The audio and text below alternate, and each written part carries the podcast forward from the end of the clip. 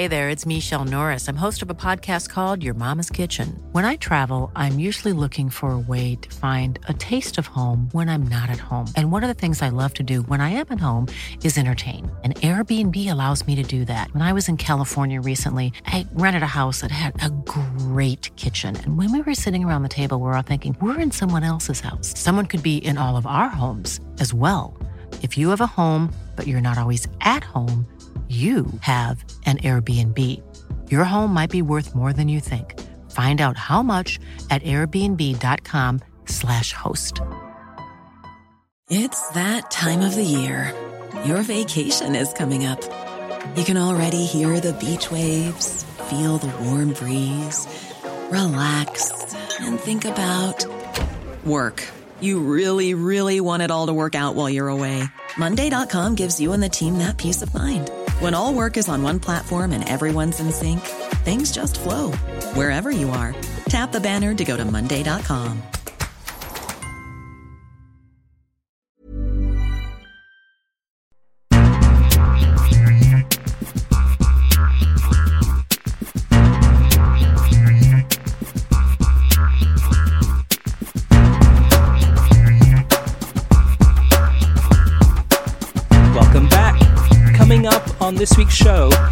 news about which league got its highest rated ever game on US TV, what the CBS Serie A deal means for ESPN Plus and Peacock, latest news on where you can watch Copa America this summer.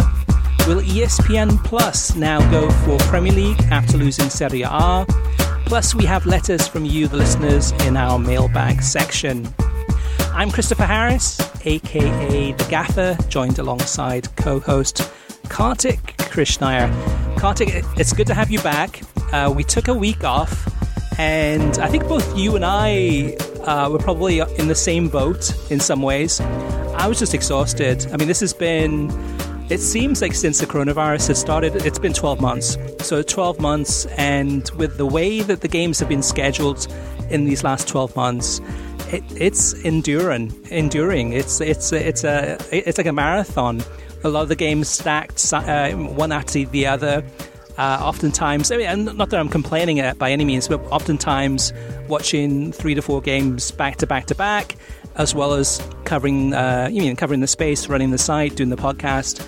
I was just exhausted, and I needed a break. And I, I think the same for you, right, Kartik? Yeah, absolutely. I, I, I've been really worn down, if I'm honest with you, uh, because of the the constant matches. You know, I, and sometimes I think that there's a Monday off or or, or a Thursday off, and there isn't.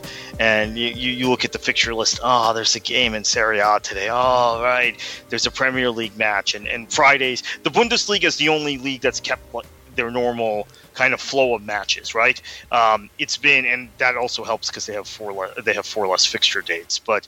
Um, yeah, it's been exhausting. Uh, I would say the Premier League and Serie A being the two great abusers. I, actually, the French league too. There's Liga fixtures popping up all over the place. Tuesdays, uh, Wednesdays. It, it, it's it's it's worn us down, and I think it's something that maybe will help us in the future uh, deal cope with what's going to happen in the Qatar year, because that year is going to be nonstop right? Mhm. There's going to be football every single day. I'm talking about the, the year that the Qatar World Cup uh, 2022 takes place, the uh, the the Winter World Cup, uh, because I think we're going we're going to start. We're going to lose a lot of our summer break, and we're going to be playing every day virtually. And that's the thing too about uh, taking a break for a week, recharging the batteries, and then coming back at it. Right now, uh, we're in the international break. Uh, international games are underway, and lo and behold, news breaks like crazy this week. Which which we knew this was happening. Uh, we've been covering a lot of these topics for what a couple of months, if not more, several weeks at least, talking about the latest. Uh, developments regarding Serie A and La Liga and the Premier League and uh, CBS involved in, in a lot of this, as well as, of course, ESPN and NBC, you name it. It's been nonstop. Um, this is going to be a massive year. Uh, I've said that before, I'll say it again, but uh, th- this is just the tip of the iceberg. But first, let's talk about uh, the news that uh, broke this week, and that is that Paramount, Paramount Plus has acquired the rights to Serie A and Coppa Italia uh, for the next three seasons. So that'll start up in August and will go on for three more seasons. Uh, it means that ESPN Plus's um, coverage of Serie A will end, uh, I think May 23rd, I think is the date of that. And Serie A is uh, receiving, will, will be receiving from CBS and Paramount Plus roughly about $75 million per season. Uh, how does that break down, Kartik, in terms of that, that value? Is, is that, you mean, kind of uh, higher than expected or disappointment? What, what, what's your take on that? I, that's more than the Bundesliga is getting. Um, however, um, I, I, think that it's uh, if you look at how much the IMG bundle was last time, uh, and, and I know Serie A says it's a 30% increase, which, uh, I, and there's no question that the value of Serie A has increased because of its few seasons on ESPN, in addition to Ronaldo being in the league, in addition to the league becoming more competitive. I would argue it was probably the best league to watch in Europe after the restart last year. Prior to that, I would say the Bundesliga was. And then this season in Europe, I think it's it's been clearly the most uh, volatile at the top, most competitive at the top, in spite of uh, uh, Premier League fanboys trying to say, oh, 10 teams have led the Premier League at some point. In reality, it's not even a competitive league at the top. But um, I think Serie A's profile has increased. Some of that is due to ESPN. Um, no question, having the rights. I think some of it is just kind of the natural um, cyclical nature of, of what leagues are on top, what leagues are, are, are, are, garnering interest.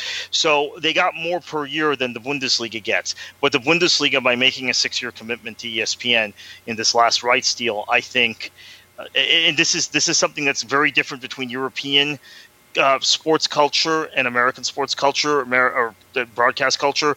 American league uh, leagues, uh, professional leagues and college conferences tend to negotiate five to ten year contracts, whereas European football leagues, European soccer leagues, and even same thing rugby, even in darts, all of these things tend to be in three year right cycles.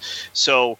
Uh, on the surface, they got more money out of it, but they didn't get the same. They didn't get the long term commitment. So that's. Uh, I, am writing an article actually as we speak, which might be on uh, might be published by the time some of you listen to this uh, on WorldSoccerTalk.com. That that's going to address uh, what really needs to happen now for Serie A to, to, to kick it to that next level uh, in the U.S. now that they have a new partner and maybe a more willing partner, but also a partner that they've only signed for three years. Yeah, the way I look at it, Kartik, is that uh, this is a breakup. This is a breakup. This was uh, there was a romance that happened. Uh, ESPN was in love with Serie A. Serie A was uh, relatively in love with ESPN, but but the last few months the last well, two weeks, especially, it se- seemed to be that uh, the Bundesliga was getting more love. They were getting more games on television. You get a, a game, I mean, a Der Klassiker from the Bundesliga on ABC.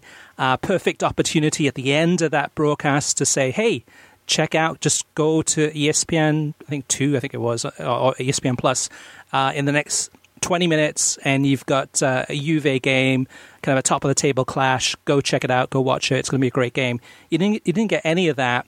So we were sensing a little bit of, uh, actually quite a lot of, and we were hearing from some, some of our sources that um, people attached to the league um, and to the league's broadcast felt that the Bundesliga was getting more love than what Serie A was getting, which is true absolutely. And I think in many ways that this breakup is actually probably a good opportunity for Serie A to go out on their own uh, with CBS. And from what we've seen with what CBS has done thus far on the Champions League, on NWSL, on a Europa League, they've really in some ways rejuvenated some of those uh, broadcasts. They've they've brought in different people. Uh, they've given it a lot more exposure. Uh, the Europa League broadcasts, just as one example, probably have never been loved as much uh, by US uh, television broadcasters in terms of the amount of resources, time, commitment, energy, pre match, post match, halftime. Um, Europa League is, is a good example of that. Champions League two, of course, as as well, as is uh, NWSL. So I think in many ways for ESPN, it would have been very difficult for them to give the same type of um, reach and exposure and love uh, that they gave to um, the Bundesliga as they would give it to Serie A. Oftentimes, the Serie A games you had one game a week. Oftentimes, and it was early on a Sunday morning. It might have been a seven thirty uh, kickoff or, or an 8 o'clock kickoff. And it might have been on ESPNU or sometimes ESPN2. And from time to time, we saw that last season. We saw uh, with the coronavirus happening and then some of the games in the Italian league uh, at that time were supposed to be on, on television. That didn't happen. So I think I think in many ways, I mean, it's it's it's actually probably a good deal for Serie A. It's actually a good deal for ESPN.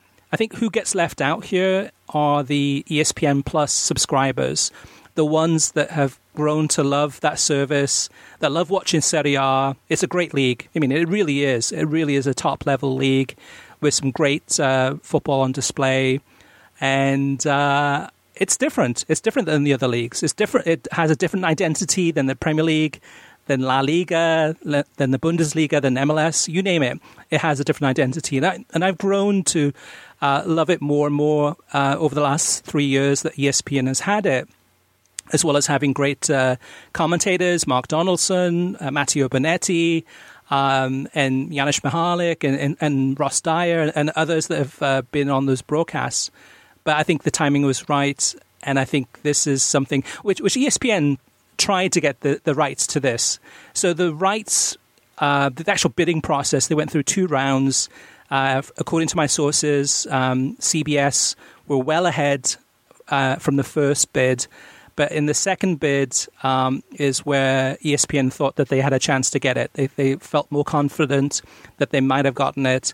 Ultimately, the league decided to go with CBS, presumably because they offered more money, uh, presumably because they've probably put together a more impressive package uh, in terms of what they're going to do uh, with this league, um, with it being on CBS, and, and of course most of those games are going to be on Paramount Plus.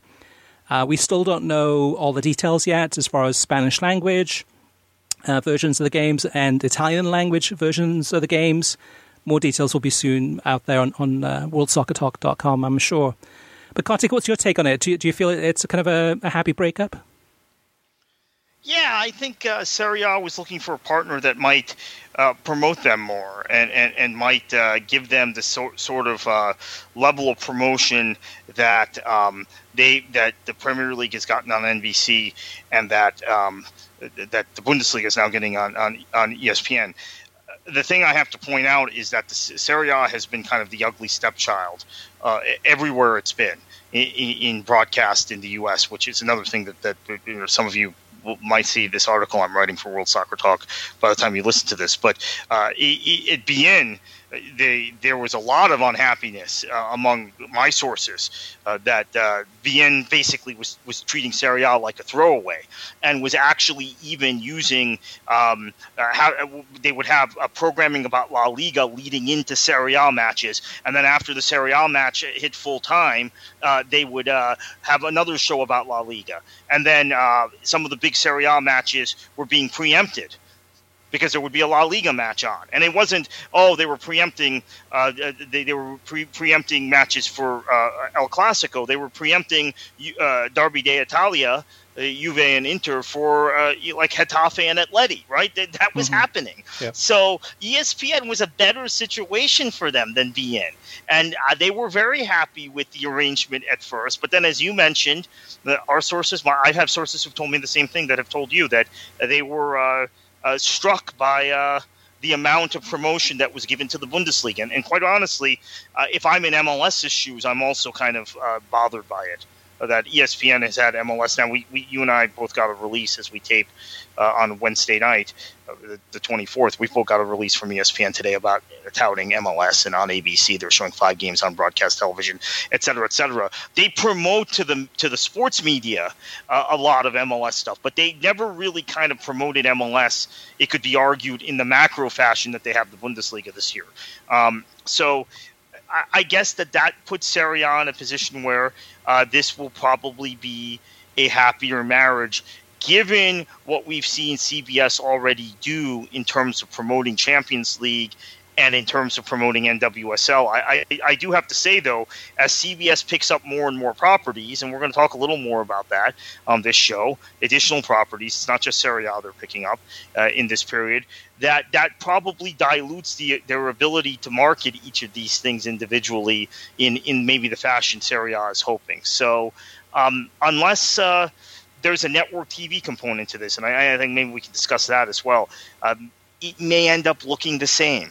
I don't think it'll look any worse than it did on ESPN, but it may end up looking the same. It may not be the uh, the, the, huge upgrade that Serie A is probably hoping for. That's the thing, though, Kartik, is a lot of these broadcasters have relationships with the the sports leagues, and over time they get to know each other a little bit better in terms of uh, what they provide and what they offer. So, so for example, like um, the Bundesliga many years ago was on Goal TV. Now, if you're a hardcore Bundesliga fan, you love Goal TV. You, you tune in every Saturday and Sunday and watch the games. And there wasn't a lot of uh, other games going on that would bump those broadcasts. But but but ultimately, Goal TV is a smaller you know, broadcaster. They're not going to get you into the homes of mass mainstream America. So after leaving Goal TV, uh, the Bundesliga rights went to Fox. And at Fox, I think Fox promised a lot. Fox, I think ES, um, but the Bundesliga got really captivated and really uh, excited about the the possibilities of what Fox could provide.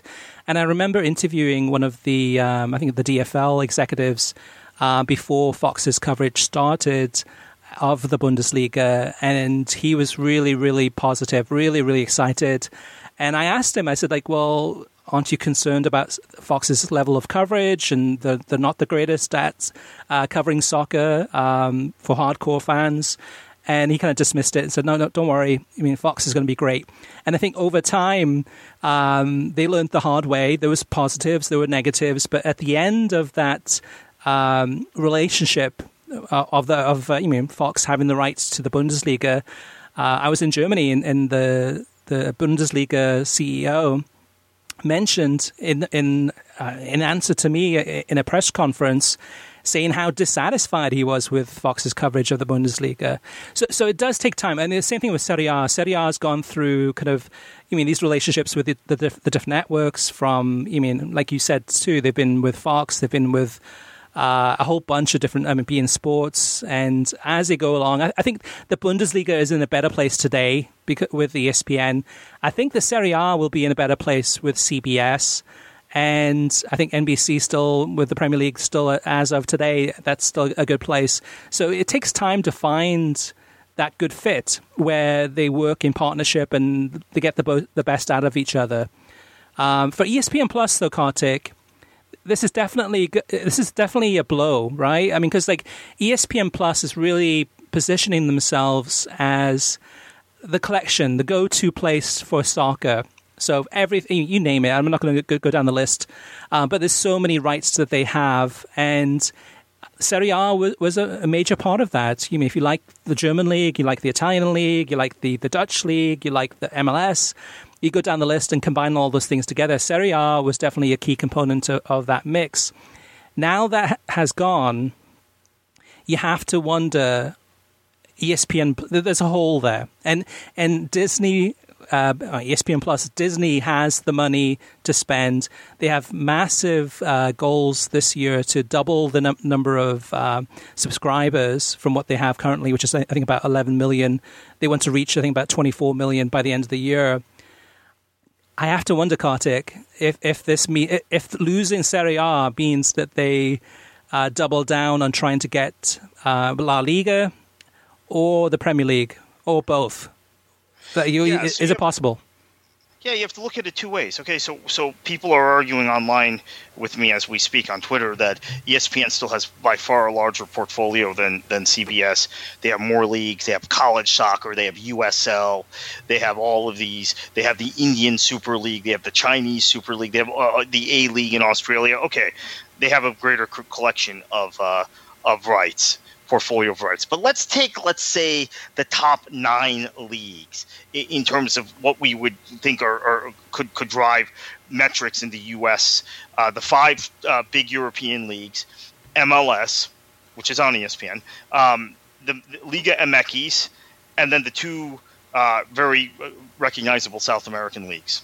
Now, if you look at that, uh, and then Champions League, if you look at uh, UEFA Champions League, if you look at that, um, of those top like 10 maybe needle movers, potential needle movers, CBS is actually in better shape than ESPN. True. Um, right. Which is very hard if you think of it that way.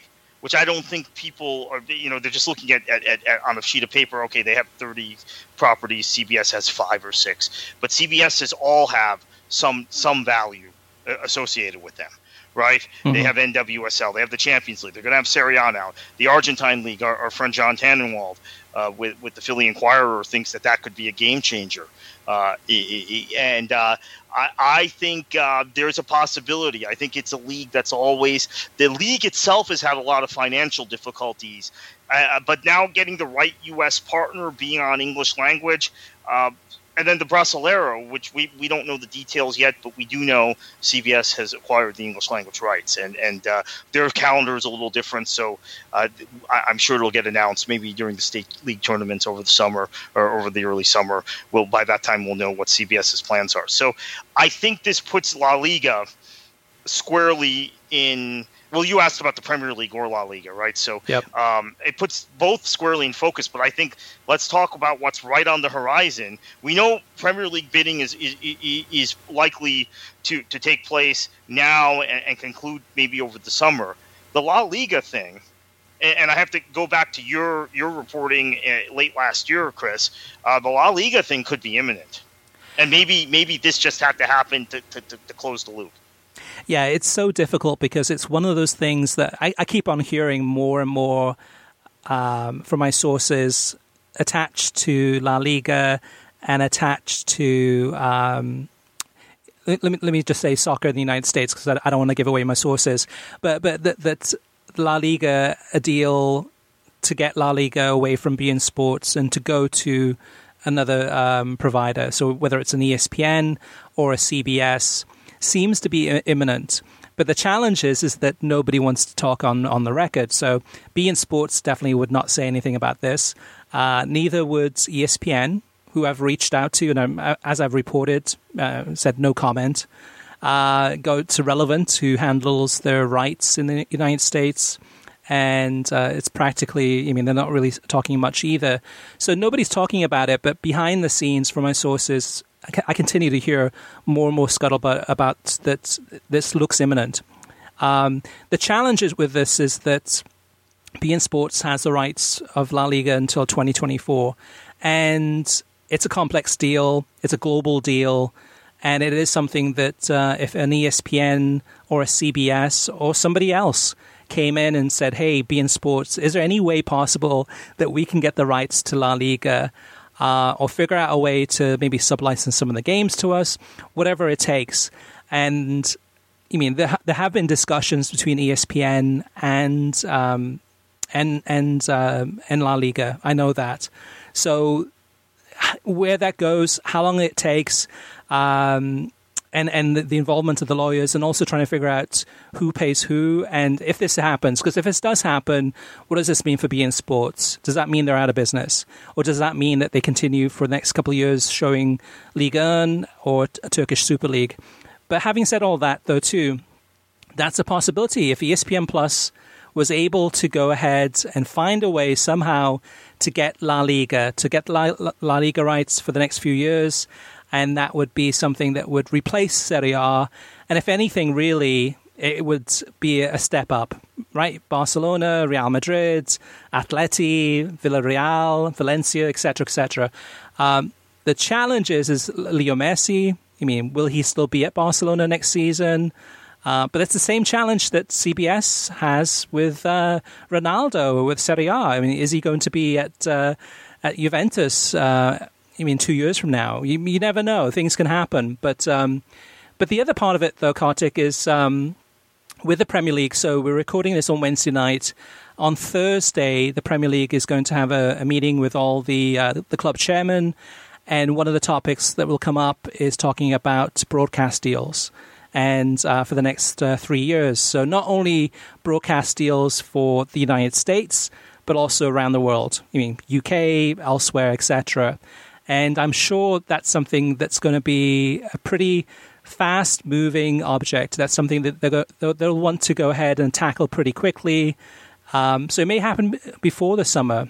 Um, we'll have to wait and see. Again, the clubs are looking for extra money. They want Uh, they want to know how much more money is, go- is going to be coming in from these new TV deals because, I mean, they lost a lot of money last year, and not that they're desperate, but they definitely want more money. At the same time, too, there's also still the talk about European Super League.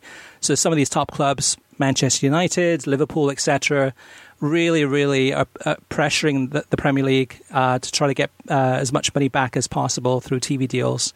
Um, so that could happen too, and that's quite possible. Is that um, if the Premier League wants to, if they want to open up and have a, a bidding war between ESPN Plus, Paramount Plus, and NBC slash Peacock, that could be the bidding wars of all bidding wars because you know that all three of those would having the Premier League even though it's not the best league in the world, it's probably it's the most popular English language league uh, soccer in the United States. So it's a huge opportunity. It's a huge get. If Paramount Plus got that, it's a game changer. If ESPN Plus got that, it's a game changer. If Peacock renews for another three years, that's not a game changer, but that's a big, big deal. And then, and then there's always the, always the possibility of somebody else.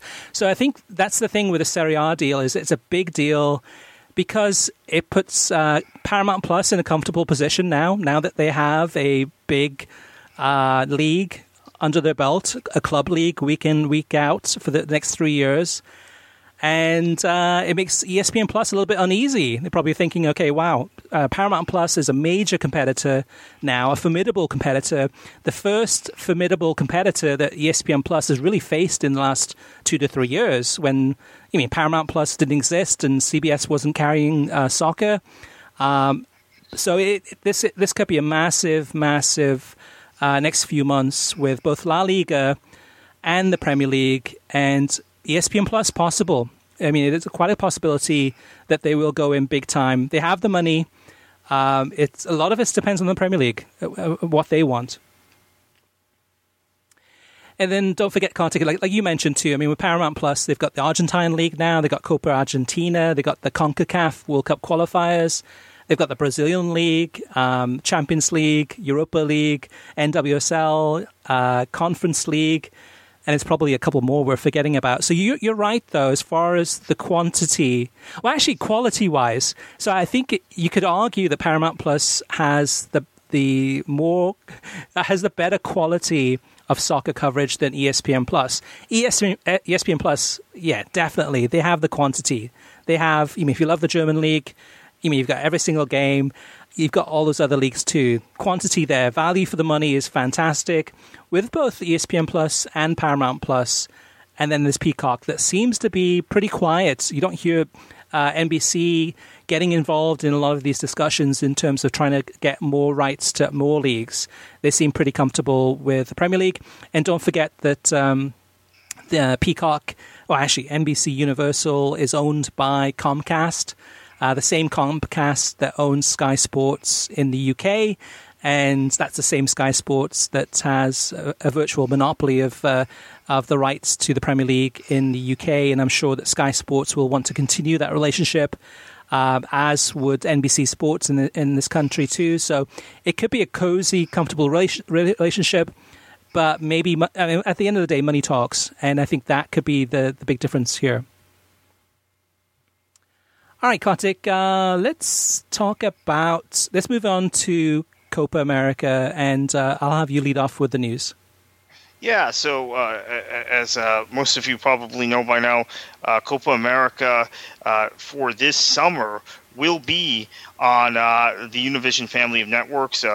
Uh, uh, the, the, the, coverage is branded as TUDN, uh, but this includes matches uh, not just on TUDN, but on Unimas and on Univision, and uh, I, I, maybe presumably some matches on, on, on Galavision as well.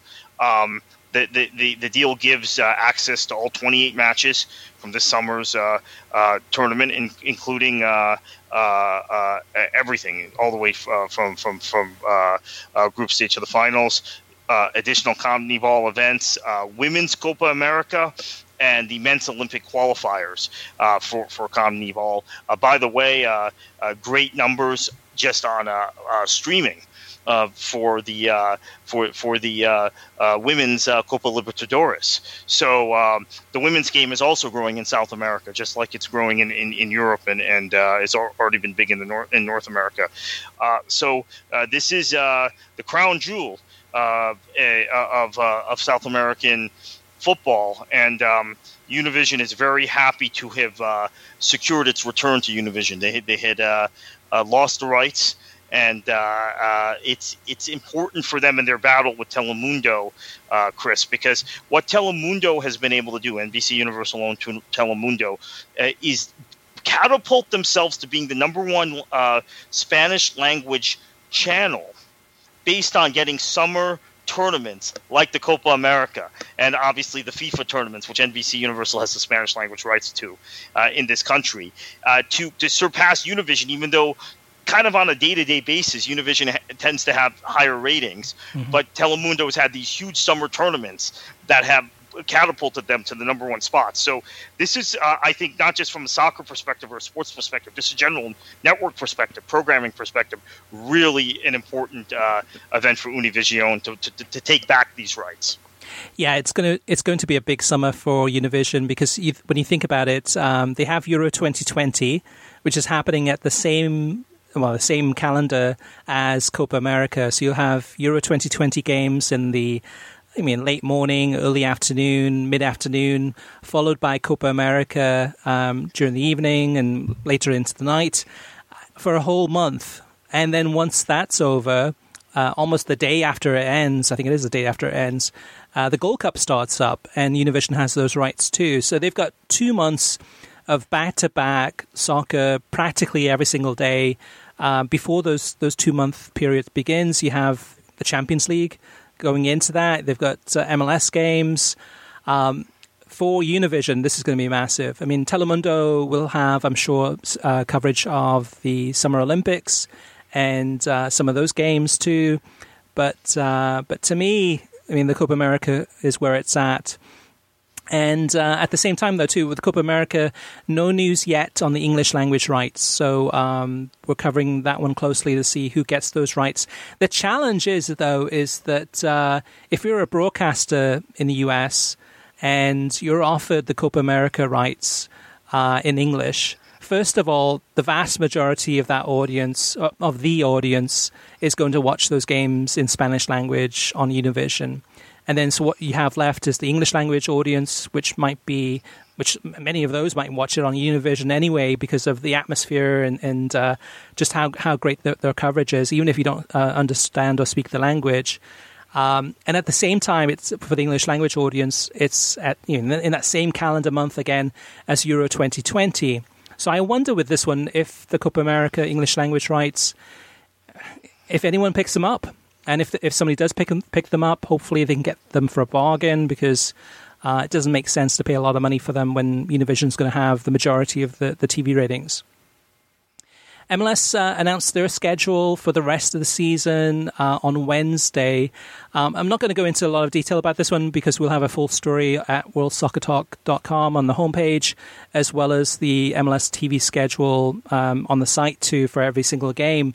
But um, some some big games. There's some there's some double headers on ABC, uh, which is impressive. I think that's in, in May. And uh, you've got your LA Galaxy against uh, LAFC, uh, El Trafico on a, on a Saturday night, prime time uh, on over the air Fox. Um, so far, going through the schedule from what I've seen, and I haven't had a chance to finish going through the entire schedule yet, but it's the same old, same old. It's it's you're not going to see a Colorado Rapids or a Real Salt Lake home game uh, on national television. It's still going to be your.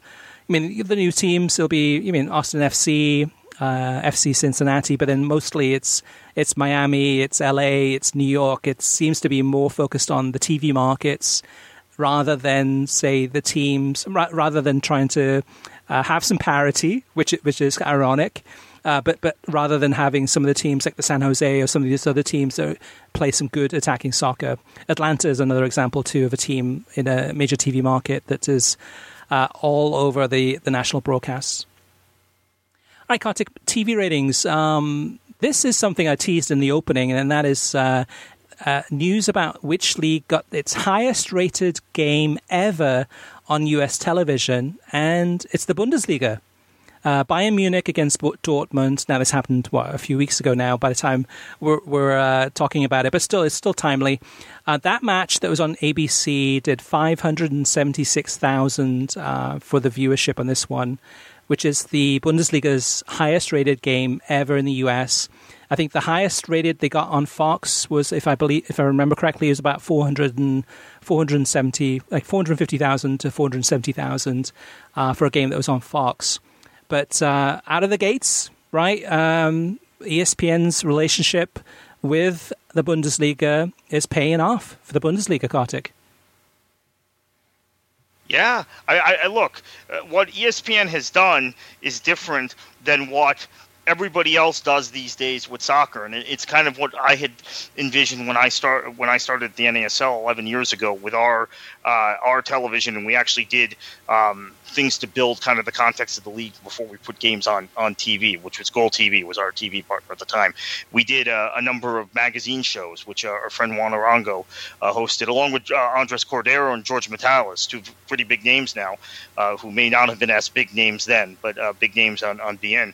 Um, and, and uh, what ESPN has done is that they have built the context around the Bundesliga uh, on television while showing all these games on ESPN Plus and streaming. So they have worked the, the Bundesliga into Sports Center. They have worked Bundesliga into their apps.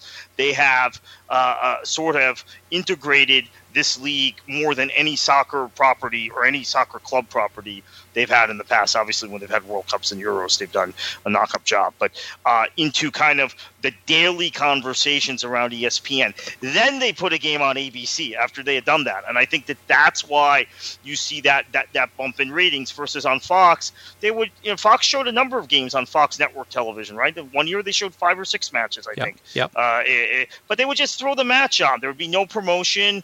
Uh, there would be no context built around it. Uh, it was very lazily done. In fact, uh, I mean, we, we, we would uh, uh note that the that the studio would say FS1, uh, whether it was on Fox uh, over the air, FS1 or FS2. no, right. it was there was no real effort uh, made. So this match they also led in with Sports Center, which we didn't get in our market. Uh, and look, also there were ABC affiliates, I'm sure, the, around the country that didn't show the game. I, I, I experienced that in South Florida. So um, really impressive number. Um, and this is another thing to think about.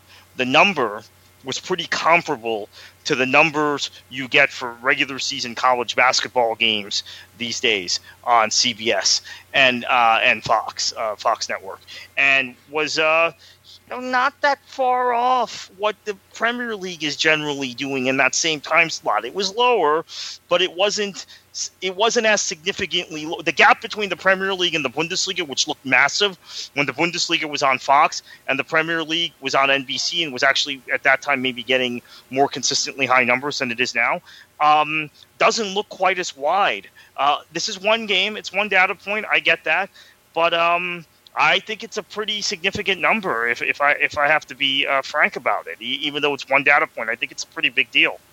Yeah, the the other thing too about um, ESPN uh, Plus, and actually, actually, was it ESPN or ESPN two? But this past was it Monday or Sunday? Um, ESPN did about forty five minutes of pregame for a uh, a big Serie A match, and you had Jurgen Klinsmann, you had uh, Alessandro uh, Del Piero, who is who's really good, great great communicator, has a sense of humor.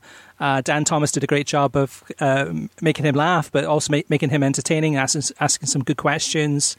And um, and he had uh, Gab Marcotti. So they did about a forty-five minute um, pre-game build-up for uh, for the game that happened, and, and, it was well done. It was really well done, and and that's something too. Even with the Der Klassiker uh, post match on ESPN Plus, they had a post match show where it was Kay Murray and Taylor, Taylor Twellman went into a lot of detail, kind of recapping the game, talking about some of the high points, low points, etc. Uh, it wasn't one of those things with Fox where as soon as the game is over, 90 minutes, okay, uh, uh, okay, the end of the broadcast, okay, now we're moving on to, I don't know, NASCAR or something else, whatever it, yeah, whatever yeah, it would be. Yeah. So, um, so the the shame of it is is that ESPN was starting to do a lot more, showing some signs that they're wanting to, to help out or do more for Serie A. Uh, it was a little bit too late, unfortunately, but um, but overall, I think um, this. But I would also point out that uh, you know they did this earlier in the season when when before this rights uh, negotiation had started. There was uh, one match I can't remember, and maybe it was the the Milan Derby, or maybe it was I, I think it was actually like Juve Napoli, where um, I even tweeted ten minutes into the program uh, that they're doing more analysis in this pre-match show with Dan Thomas hosting and, and with the the, the the, the same people you were mentioning. They didn't have Del Piero at that point. They had Jurgen Klinsmann uh, in in the studio, but um, then NBC had done the whole day on the Premier League, right? you know, the NBC was just that was that period right. before Danny Higginbotham joined NBC, and they were. I mean, Tim Howard was really clunky, and we, we, we talked about it all the time on this show, so I don't need to belabor it. But um, that they had put more effort into that 10 or 15 minutes to analyze and really promote the importance of this match and the importance of Serie A. So that's a challenge for CBS because those voices now they've got Del Piero also, but but but Marcotti is not I, I, is not leaving ESPN. He's a featured guy at ESPN, and he has as great an expertise on that league as just about anyone. And then they have guys like Klinsmann who have played in that league, and yeah. others that really know that league well. Uh, Matteo Bonetti well, and others. Well, let me have, well, let me segue because that segues perfectly into the listener mailbag. And the first question up is from Nick. And Nick says, after acquire, acquiring the Serie A rights, do you think CBS will bring on any of the Serie A experts on board? As a Serie A fan, I was rooting for the rights to stay with ESPN because the coverage has been so good, in my opinion. I understand comparisons with the Bundesliga, but ESPN has dedicated multiple uh, analysts, a podcast, and Sunday's studio show to Serie A, I can't imagine CBS will offer the same treatment. So yeah, M- Matteo Bonetti. I mean, I mean, if, if CBS hasn't called him already, I'm not sure what's going on. But I mean, he should be the first person that, that they call to say, "Hey, here's somebody who can do co-commentary, but also can do analysis, who can do a podcast. I mean, you, you can write. I mean, whatever it may be, there's a there's a definitely a good ad there. Who else though, Kartik?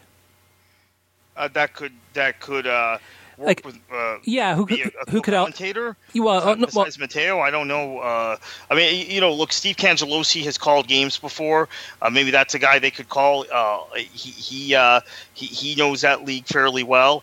Um, they have uh, they have other people who have worked previously at Goal TV or or, or, or Fox that they could call that uh, could probably uh, help with a think... presentation of of, of Serie A. Uh, but I also think maybe they uh, they take the world feed. You know, I, I, one of the things that. Um, there are people who tell me they regret that we don't get uh, Banyard uh, and and Robson, which was a, a every week right? Uh, yeah. That's the that's the uh, Stuart Robson, who also is on ESPN. That's another guy who knows Serie A really well. That's on ESPN. Um, and uh, and Steve Banyard are the top English language for Serie A. I think uh, most of our listeners probably remember remember Steve Banyard from when he called Premier League matches and was a, a featured commentator uh, Premier League. He never quite broke into like that top two or three for some reason. Although I think he was rated very highly, he is the number one guy in English globally for for Serie A now. Um, so that's an intriguing possibility if they don't nab a Matteo Bonetti for me that maybe you don't you don't hire anyone. If he would be number one on my list, if you don't get him, may, uh, maybe you you go with those big matches. Assuming Serie A stays with uh, uh IMG. Uh, IMG in London calling the matches, and it's th- those two. Banyard and Robson. Maybe maybe it's me, just my personal preference, because I, I, like those two guys a great deal. And uh, I miss Stuart Robson on Premier League broadcasts. And it's reinforced every single time there's an FA Cup weekend, which we just went through, where Robson is, is a co commentator for a match. And it's, it's to me outrageous that, that the Premier League doesn't like using him. But um, you, you will hear more of him if you take the international feed for, for Serie A yeah, the challenge that CBS is going to have is trying to find some good talent that, are, um, I mean, speak English very well, but also cover that, that know Serie A inside and out. And, and those people are out there, but I mean, they already have um, Fabrizio uh, Romano, the, um, the Italian journalist who breaks a lot of transfer rumors, and he's often on CBS Sports HQ and from time to time some of the, the other CBS coverage. So that's somebody that's from a um, kind of a feet, uh, boots on the ground type of thing that you could have. But um, but this will be a good test though for for CBS because I mean, in them acquiring all these rights for all these different leagues from around the world are they going to put in as much effort as ESPN did? Are they going to look at this as more of a Paramount Plus slash ESPN Plus method, which is basically get the rights, put them on on on the uh, streaming service, and not have a pre-game show, not have a, ha- have a halftime show, not have a post-match show, I mean, for anyone who's watched, whether it's the championship or any other leagues that are on ESPN Plus, for the most part, we've gotten used to now kind of having having a coffee break at halftime and going a bathroom break or whatever. Yeah. You know that there's, there's nothing going to be on other than maybe they, they might show some stats or they might show some. Uh, some you know highlights or something, but it's usually most stuff that we've already seen. So this will be a, a, great test to see how much of an effort they're going to put in. Uh, we don't know yet as far as uh, how many of these games will be on television. We'll have to wait and see on that. I, I think that most of them is, are, are, going to be on Paramount. Actually, actually, all of them are going to be on Paramount Plus. But the, the question is, will some of them be on television? And and that we don't know yet. The, the ESPN just placed a Gravity Media uh, a halftime show for championship. They don't have any. like, right, just, nothing. The the thing that Gravity Media is producing in, in, in Shepherd's Bush, where they they they uh, they broadcast these matches for, they just play the thing through. Now I'm trying to think. Yeah, I guess in Bundesliga they do that too. Come to think of it, yeah. So they, they that that's a very good point. That that that as much as we all we've all praised ESPN, and, and I've been accused of being overly. Uh, uh, praising them too much for the ESPN FC show uh, and, and and their studio coverage and, and their rights. That is that is that is correct. In a lot of these cases, they've just seen them as streaming properties. They've thrown them on, and whatever is in, as part of the production uh, from the production company, as I mentioned, Gravity with, with the championship, Bundesliga productions with Bundesliga, it just they keep it on. Um, so it's been interesting though because in Serie A, there've probably been more Serie A matches than any other league, Chris, where they've had Dan Thomas hosting a halftime show. Um, or, or in, in, in some cases, right. Kay Murray or Seb Salazar, but mostly Dan Thomas. So uh, now that we're having, well, you, you, mentioned that, I'm actually realizing on the fly, Chris, they've actually given Serie A a lot more love than maybe they've been given credit for relative to other leagues having said that, though, Kartik, it's quite possible that they might say, you know what, this this whole um, studio in London thing worked out really well for us with the Champions League. We've made some great contacts. Uh, there's a lot of uh, soccer, football journalists in the, the London area. Uh, I mean, it's a hop, skip, and a jump from uh, from Paris or, or Berlin or uh, or from um, um, Milan or Rome. They can catch a flight. I mean, I mean, once this whole COVID thing uh, things stabilize. But but it could be that, that they say, I mean, let's go all in. Let's let's really make this a centerpiece of our uh, coverage. Uh, in addition to the Champions League, it, it, kind of feeds right into that. But let's go in, ahead and uh, look at uh, AC Jimbo. Uh, from the Guardian podcast, well, formerly the Guardian podcast, and see, okay, somebody who's uh, has a lot of knowledge about um, the league, let's take uh, Ian Joy. Ian Joy, kind of a, a world football uh, connoisseur, somebody that understands and watches. I mean, of course, a German expert, but also um, I'm sure is watching the Italian leagues too. So, and I'm sure there's many, many other people that we can think of. I mean, Ian's in uh, New York, but in the London area, if they wanted to, to go ahead, or, or in Europe, if they wanted to go down that path, that's a possibility, and I know, I, that would show the effort. The Man- we both know a guy in the Manchester area that that at one time knew Serie A better than anyone uh, in Simon Evans. So that would be an intriguing one yeah. also. Yeah, our, our, mutual friend Simon Evans. Right, somebody that covered uh, Milan for many years and you know, interviewed uh, Ancelotti and uh, I mean wrote a book about about uh, his travels in Europe, uh, following that league very closely. But yeah, I mean that's the thing. I mean, there's possibilities. I'm sure there's a, a bunch of other names too that we're not thinking of right this second. Uh, that could be a good fit for that coverage if they want to. Um, and then they could w- use the world feed for most of the broadcasts, and and then have some key commentators for the big games. Next up is, uh, and we're going to jump all over the place a little bit here, but next up is Ted, and this this question is probably a good one for you, Kartik. I'd love to get your thoughts on the potential Belgium Netherlands league merger. I doubt that UEFA and FIFA would sanction it, but do you think there is a possibility it could actually happen? On the surface, it seems nice and like a good idea, but is it a slippery slope? If that um, if that merger is allowed to happen, then why not a La Liga Ligue 1 merger or a uh, Premier League Bundesliga merger? And does that start inching towards a European Super League? I'm also very interested to see how this could affect a potential Liga, Liga MX MLS merger. Gianni Infantino, FIFA president, was recently asked and was talking up that idea. But wouldn't it be uh, wouldn't it not be fair to allow a Mexico USA combined league, but not a Belgium Netherlands version? Now, Kartik, yeah. you, well, you and I, when we talked about this last week, kind of just, uh, I think during our break, we, we had a, a, short chat, and we talked about the, the Belgian Pro League and the Eredivisie. Uh, if they did merge together, that'd be really exciting. I, would be looking forward to seeing that.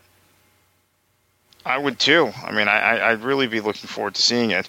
Uh, unfortunately, um, we're in a position where uh, Infantino and FIFA, I have to re- re- restate this, have now realigned themselves from the European continent to uh, the, the, the the places where they're getting corporate money, the United States, uh, the uh, uh, China, and the Middle East. Those are really kind of the three epicenters now of FIFA power. So Infantino is, is likely to have one attitude toward a uh, something involving the U.S. and Mexican federations, both of whom are, are close allies of his, and something uh, uh, involving other federations. The Dutch Federation has actually been a, a, a pretty uh, vocal critic of FIFA and FIFA's governance. I, and I mm-hmm. agree with the Dutch on that. But I, I, think that you might see some politics here where they try and obstruct uh, the Netherlands or England or, or, you know the countries that have been the leading critics, which have really been uh, Netherlands, England, uh, France, Spain, uh, Germany. Uh, even Italy, Infantino is Italian, but even the Italian Federation, uh, I can tell you based on my own some of my own sources, they're not very comfortable with the direction he's taking FIFA. So they may they, they, they may have a complete double standard and allow this cross-border uh, league in, in North America in in or in the interest of quote growing the game while they'll say well the game's established in Belgium and, and Netherlands. You know Belgium's the number one uh, national team in the world currently right? So why do they need the help? That, so that's my concern. Would it be hypocritical? Absolutely but I'm concerned that they're going to be hypocritical because FIFA is not uh, consistent. In, and uh, it, what we now have learned, uh, and I, I, was right in the middle of this, so I'm hoping I'm not speaking out of school and giving any breaking anyone's confidence here. Um, but what we have learned is FIFA on the issue of promotion and relegation will apply one standard to to uh, to, to uh, countries on the European continent and countries like India and Australia that are not necessarily playing ball uh, as much with FIFA's leadership, and they will apply a different standard towards the United States and Mexico, who are playing ball with FIFA's leadership. So uh, I, I, have just dealt with that in the last few years, so I, I don't have very much confidence that uh, they're going to uh, they're going to be consistent. And I think they, if they're going to screw anyone, they will school, screw the Dutch and the Belgians in this. Yeah, going back to what uh, Ted asked too about uh, whether this would be a slippery slope, I don't, I don't think so. I think it's one of those things that uh, if it makes economic sense, business sense for the, the Dutch league and the Belgium league to try to make that happen, and uh, down the road after those rights deals expire, that they could actually get more money for their uh, global TV rights deals uh, from a joint league. That that's a possibility now. That that would require sanctioning from uh, UEFA and or, or, FIFA to make that happen. But um, I don't think it's a slippery slippery slope. And, and, again, a lot of it too depends on the uh, on the uh, the FIFA's and UEFA's of the world if they actually would go ahead and approve those things. Next up is Aaron Moats. Aaron says, coming from your discussion on the lack of American voices on soccer commentary in the US, I've always enjoyed listening to Dave Johnson's play by play of DC United games on their local affiliate. And um, yeah, D- Dave Johnson is somebody I've heard a few times, uh, not enough really, because it's it's very rare that from a national uh, audience that we get to actually hear his uh, commentaries but I have in the past, and, and I thought they were pretty good.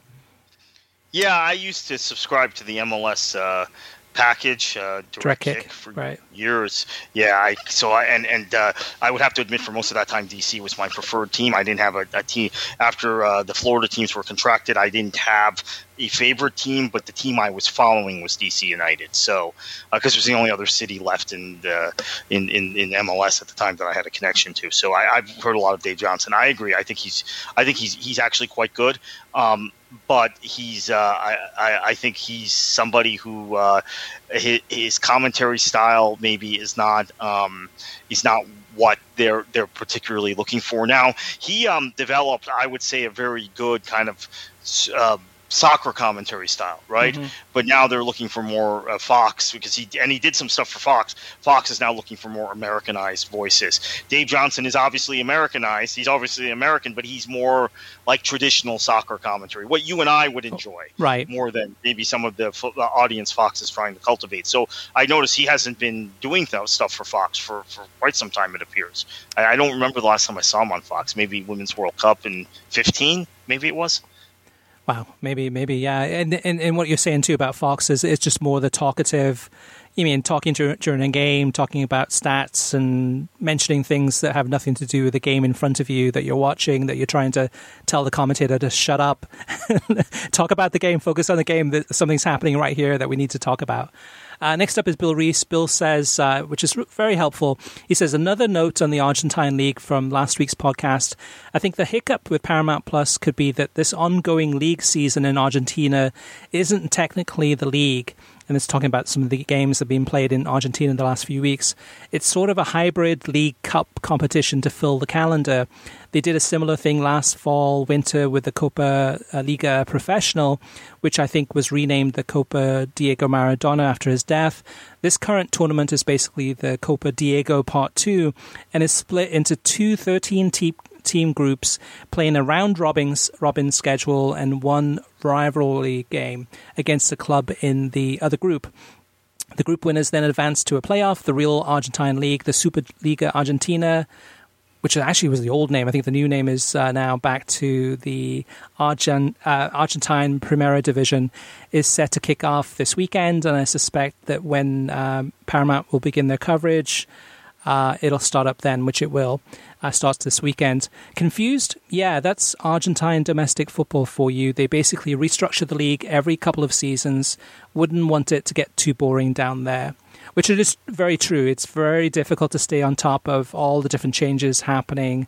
Uh, but thankfully, with Paramount Plus uh, beginning the broadcast this weekend, and uh, for listeners, if you are interested, if you don't have uh, Paramount Plus, they do offer a annual plan, um, and at, le- at least for a limited time, and it's fifty percent off. So um, for the first year, so you can get it for half price. But uh, starting this weekend is that, and you got uh, Boca Juniors, River Plate um, playing their games, etc., etc. Fetchin says, uh, once the World Cup rights are up in 2026, will the World Cup by any chance be moved to streaming? And if so, who will get it? Uh, if I knew the answer to that, Fetchin, I'd, I'd probably be a millionaire. It, it's at that point. I guess the question is: is how long is television is going to be the main distribution method for um, sports in general. And um, 2026, I would think we're still watching games on television. Not as much, but um, so who will get the right the rights? Uh, who knows? I'm, I'm, sure there'll be a lot of people interested. Chris Guardino says, uh, great podcast once again. When it comes to Rece Davis hosting the Euros, Euro 2020 on ESPN this summer, I think that's an excellent choice because he's the jack of all trades at ESPN and has done well with each sport he has covered for them over the years. I also totally agree with Kartik about the lack of opportunities for American commentators being a major hurdle in their development, and the example of Cobi Jones is a good one because when he isn't doing games for Fox, he's the main co commentator for men's college soccer on the Pac 12 network.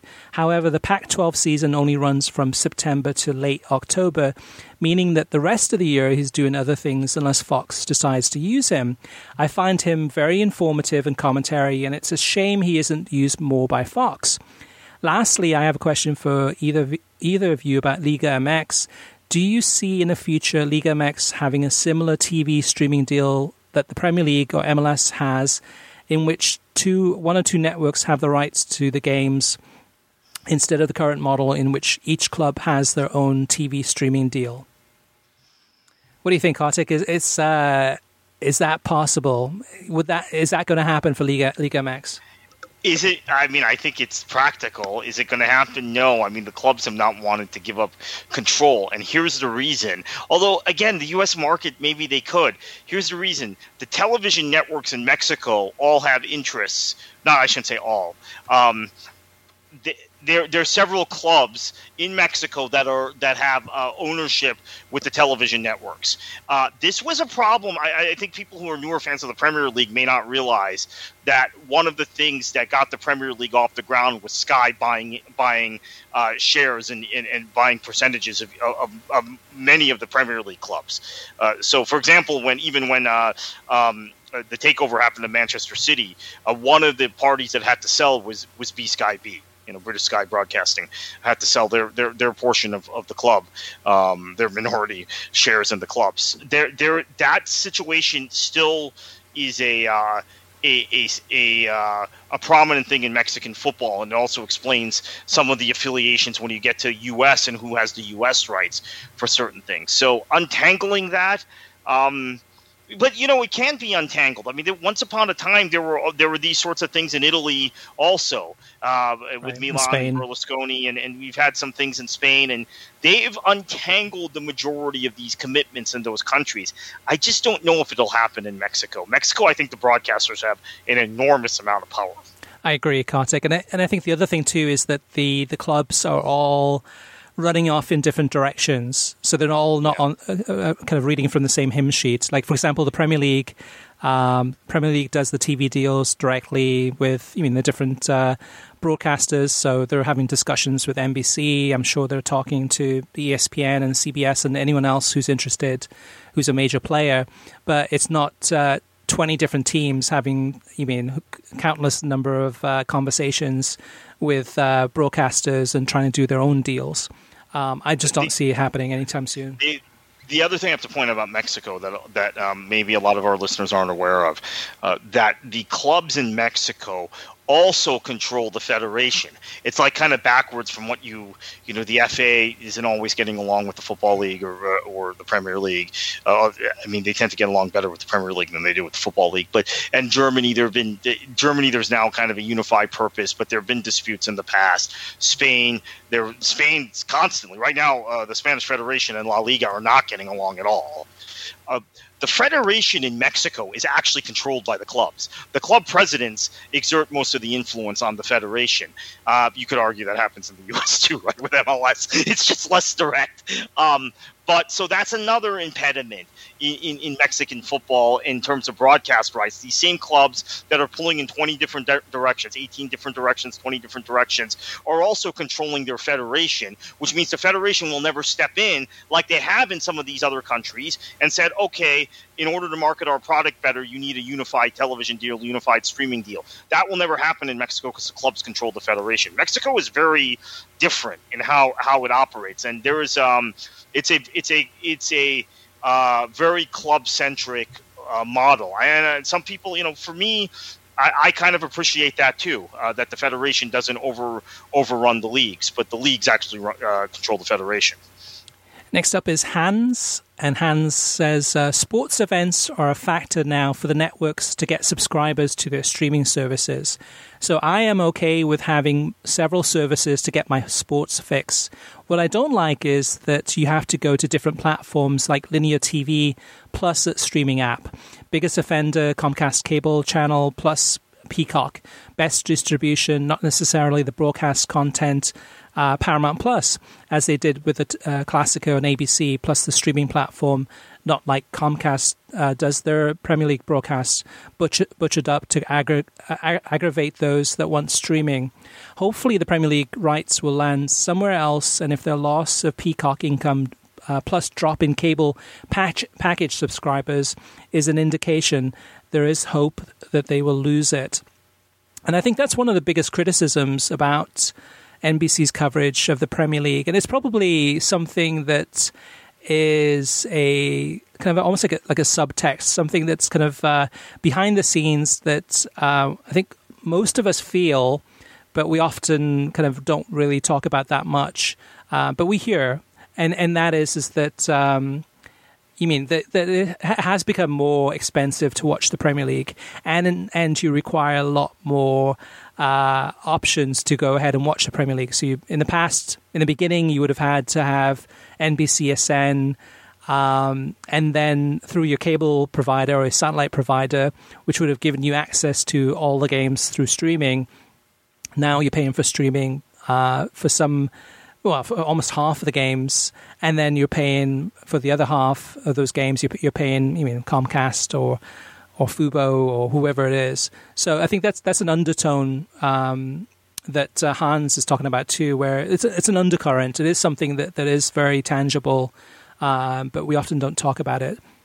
Jazinho says, uh, Thank you for expanding on my point regarding whomever wins the next Premier League contract should, n- should next pursue the FA Cup and the Championship for supplemental English football coverage. That would give a real opportunity for the fans of relegated Premier League clubs to still follow the club's stateside. We all know about the FA Cup final signifying the close of the season at Wembley, but arguably the Championship playoff finals are a great lead in to the next season as well, with respect to the match intensity between the clubs obtaining the last promotion place to the Premiership.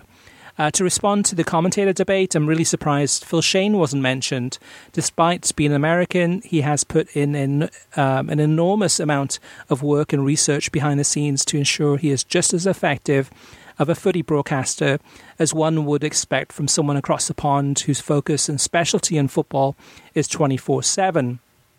But the lack of effective American broadcasters, not always their fault since the focus on American sports come and go depending on the time of the year.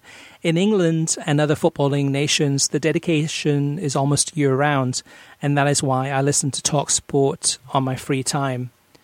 Yeah, good points there. And um, yeah, I mean, the FA Cup and the Championship would make sense for Peacock. I mean, it, it would be a great complement. They can talk about, uh, mean, the promotion race, the relegation um, race to try to avoid relegation, the FA Cup. It does, it's more of a natural fit. Um, but it's something that they hardly ever talk about. It's something that's not going to generate a lot of viewers or subs- subscribers, um, but it is a way to grow that Peacock product to make it more attractive. I, th- I think they should go for it if they're not already. So I, I agree there, Jazinho.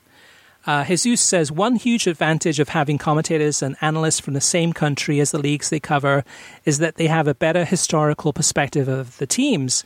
That is why NBCSN is so good because most of the studio people know the Premier League well and know the teams well and often use their knowledge of a team's past to good use.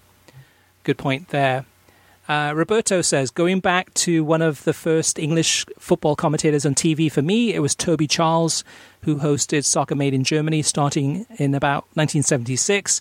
I cannot remember who did the NASL Seattle Sounders games. Their rebirth in uh, MLS was about Arlo White's first exposure to US audiences. I had left Seattle by then, but heard, heard him on full game replays. Maybe that's why he remains one of my favorites. He may uh, have been a better play by play commentator back then. Dave Roberts says, I'm curious about something and would like to get your opinion on it. Basically, I remember reading once that so- the hockey's uh, biggest problem is that the average hockey fan only cares about their local team and only cares about the rest of the league in the playoffs. Global hockey is really only a thing during the Olympics, with all due, due respect to the various hockey leagues across Europe. That said, I wonder if the same can be said about MLS. Speaking entirely anecdotally, here in Seattle, whenever I go to my favorite soccer bars, uh, people are always uh, packed in for Sounders games, but you'd be hard pressed to see anyone when a random MLS game is on. However, the same fans will watch any European match uh, just because it's um, because it's on. In other words, I think it's fair to say your average American fan is a fan of the European game and a fan of their local team. While uh, the rest of the teams in that respective league don't seem to matter. I'd be especially curious to hear Kartik's opinion on the matter because of his first hand experience with the US lower divisions. That said, personally, it seems to to me like the older I get, I am becoming less and less interested in your random soccer game unless one of my favorite teams is playing, except for really, really big matches.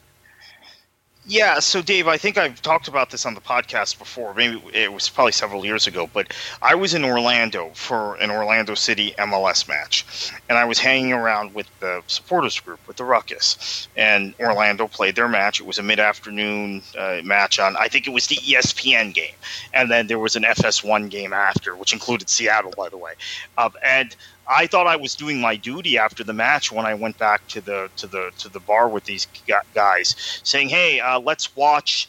Um, let's watch the Seattle. I think was Seattle and Kansas City, SKC and, and, and, the Sounders, and they were all laughing at me. They were literally making fun of me, like, "Well, do you have a tape of this morning's Bundesliga match? Let's throw that on." I think somebody actually asked, like, if you have a DVR of the Bayern match, this game, if we want to watch soccer, let's watch that. Um, and I remember Bayern was this uh, FS. This was already after Fox had gotten the Bundesliga rights, so um, it, it, it, was a wake up call to me. And they were all kind of making fun of me for wanting to watch this additional MLS game. And then I started talking to them, and they was like, "We don't care about the rest of the league. We don't care. We don't care about those teams. We don't like the. We don't like MLS. We we like soccer, and we're in Orlando, so we like we love Orlando City." Um, but if we're going to watch soccer, we're going to watch the, the, Premier League or the Bundesliga or La Liga or whatever. It was a eye opener to me, and then I started seeing more of that. But that was like the, uh, and I think I told the story before, Chris, on this podcast many years ago when it happened. That it, it just absolutely opened my eyes to this thing that there's no, um, while soccer journalists and some of the people in our kind of soccer vacuum uh, on Twitter make MLS into a cause, and you'll see Revolution fans championing watching the Galaxy against the Quakes in general, MLS fans uh, are fans of their club and they don't care about um, they don't care about the rest of the league. And I, and I and I, saw I've seen more many more examples of that since then. But that was the eye opener for me that that particular incident. And for Major League Soccer, that that's, that's a dangerous. Um, circumstance because it's one of those things that I mean we know that the TV ratings aren't, aren't the greatest um, we know that relatively, depending on which way you look at it, they're, they're plateauing or maybe uh, slightly up in some places. But for the most part, it's been a challenge. And it, it is one of those things. It's such a huge country. There's so many teams. Um, and, and that's, I mean, when you have soccer fans who are only watching their, the local team, um, that doesn't give you much of an impact to a, like a nationwide TV audience. So if you're a if you're I don't know CBS or if you're a um, TNT or whoever it may be, and you want to. Uh, yeah, you, you're interested in the rights to get MLS, but you want to find out, okay, well, if we have a, uh, I don't know, Colorado against Sporting Kansas City game on, you mean what's the expe- the expectation of the the viewing numbers for this? Let's go back into uh, the Nielsen ratings and see how that did last season and it might have been if you're lucky to have it even on television uh, on a national broadcast it would probably be less than 100,000 people. So you could have a I don't know an infomercial on there and, and, and have a, greater viewing number uh, for that. So so so that's the challenge. And and yeah Dave you're you're absolutely right. I mean that's one of the things that um, it doesn't change overnight. And to try to cultivate uh, an audience to follow a league it's really difficult, especially if you're, you mean, if you live in Kansas City and you're a sporting Kansas City fan. Why should you be interested in watching LA Galaxy or Seattle Sounders or whoever it may be? Um, in the past, it would have been, or currently still, it would be okay if there's any big stars or any big talking points. But MLS has been down that road so many times before that that doesn't make any difference really to to the TV ratings. Bring in in a Steven Gerrard or bring in in Wayne Rooney or whoever it may be. Um, it comes down to to me what I think really is quality football, and the league has grown so big that there's so many teams that it's it's more challenging to to be a fan of Major League Soccer and to stay on top of all those teams. You mean it, it, that that's the other jeopardy of kind of this overexpansion is it reduces the quality of the football of the soccer and it makes it less likely that uh, you, you're going to grow a national footprint. So there's a lot of worrying signs here, and, especially with MLS going into uh, next year having their TV deal uh, and that, bidding process for that next TV deal. The likelihood is that uh, I don't think there's going to be a lot of interested parties out there willing to put in tons of money. Um, but having that deal connected to the U.S. national team, both on the women's side and the men's side, that's really the exciting factor. That's the thing that really will interest a, a CBS or a TNT or a Fox, etc. So, having said that, uh, Kartik, uh, we want you to have your say. You can always reach us via email through web at worldsoccertalk.com, as well as facebook.com slash worldsoccertalk, and on Twitter at worldsoccertalk. Plus, of course, you can always post your comments on worldsoccertalk.com. Thank you, everyone, for your listener mailbag. We had uh, two weeks worth of letters, so it was quite a lot. Uh, and then two more things, actually, I forgot to mention. One is we have the uh, recipient. Uh, we, we're ready to announce the winner of the $100 gift card to World Soccer Shop. So, congratulations to Matthew Schlemmer, who filled out the survey and gave us some great feedback about the podcast. And Matthew's name was picked out at random. Uh, so we'll send him a $100 gift card.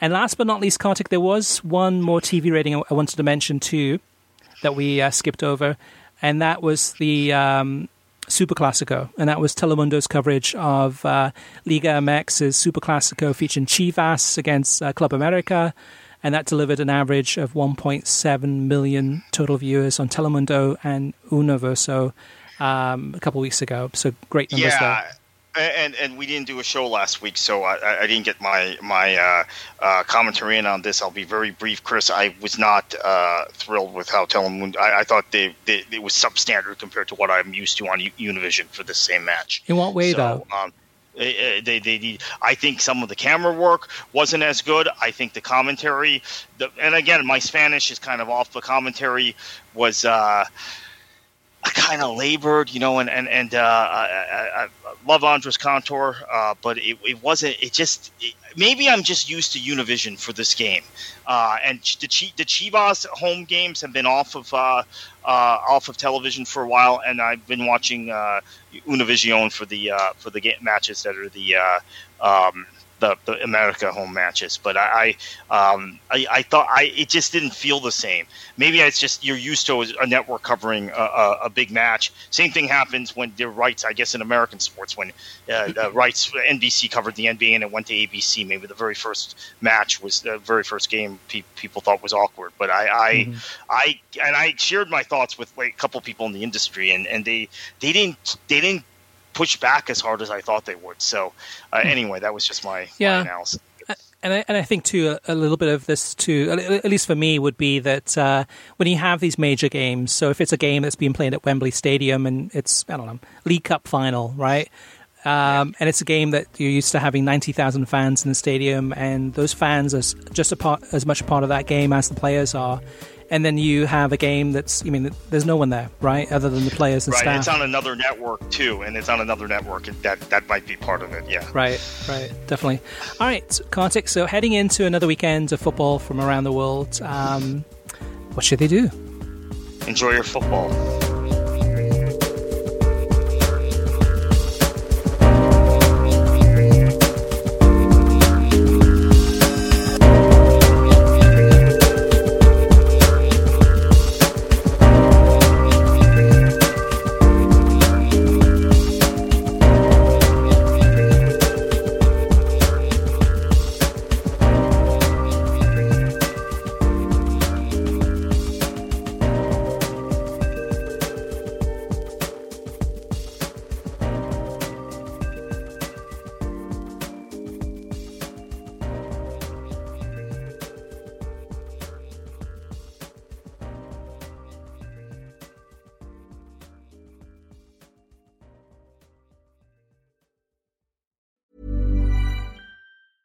Hey, it's Danny Pellegrino from Everything Iconic.